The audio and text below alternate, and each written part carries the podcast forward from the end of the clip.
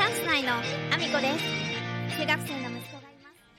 夢に向かって皆さんおはようございます。岐阜県出身、岐阜県在住、ダンサー、スーツアクター、インフルエンサー、ケントモリプロデュース、チャンス内のあみこです。おはようございます。本日も、えー、あみこさんのおつぶの中身をダダ漏れさせていきたいと思います。よろしくお願いします。本日はですね、この時期増えてくる新生活の購入について少しお話ししたいなと思います。私自身がですね、その新生活の購入のお客様によく聞かれるのが、まあ、えっと、やっぱり大型のね、冷蔵庫とか洗濯機のことが一番多いんですよね。で、まだね、こう就職したばかりの子だったりとか、これからちょっと学校でね、あの、実家から離れて遠方に住むような子とかは、まだ、あの、一人でね、お過ごしになられるので、特にそんなになんかね、大きいものを買う必要もないとは思うので、今、その最初に新生活を始めるとき、どうしてもね、そのね、新生活ってお金かかるし、他にもね、いろんなことが、あの、入り用だと思うので、まあ、最初は本当にあの新生活のセットでお値打ちなものを買っても全然いいんじゃないかなと思うんですけど、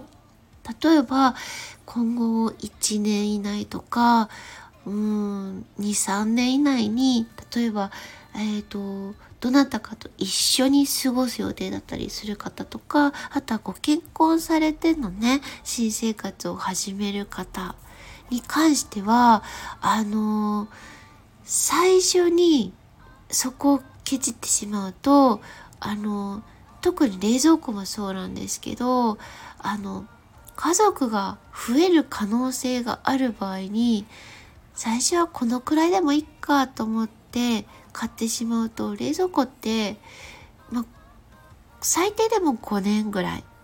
で、長いと、まあ、私もそうなんだけど、じゅうねん、じゅうごねんっていう年月を共にするものなので、あの、やっぱり海外製品とかよりは、やっぱり日本の製品ってサポートもものすごくしっかりしているし、で、メンテナンスの面でもそうなんですけど、使われてる部品もやっぱり海外製品、お安い製品とかよりは部品の持ちがやっぱりいいことは確かなんですよ。なので、まあ、できるだけね、そこはあの今後の生活のことも考えて反映させて、それをあの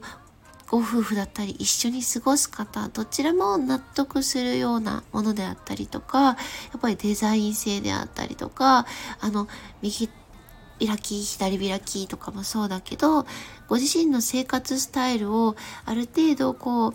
シミュレーションしながら決めてもらいたいなって思うことがよくあって、でそれをご提案するし、洗濯機もね、結構ね、そのやっぱり長持ちするものを、あのー、まあ、今後生活する人数が増える方にはおすすめするようにしていて、